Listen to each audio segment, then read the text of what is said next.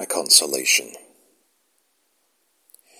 When in disgrace with fortune and men's eyes, I all alone beweep my outcast state, and trouble deaf heaven with my bootless cries, and look upon myself and curse my fate,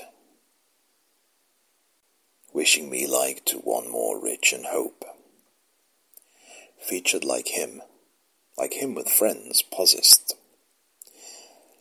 desiring this man's art and that man's scope. With what I most enjoy, contented least. Yet in these thoughts, myself almost despising, haply I think on thee and then my state.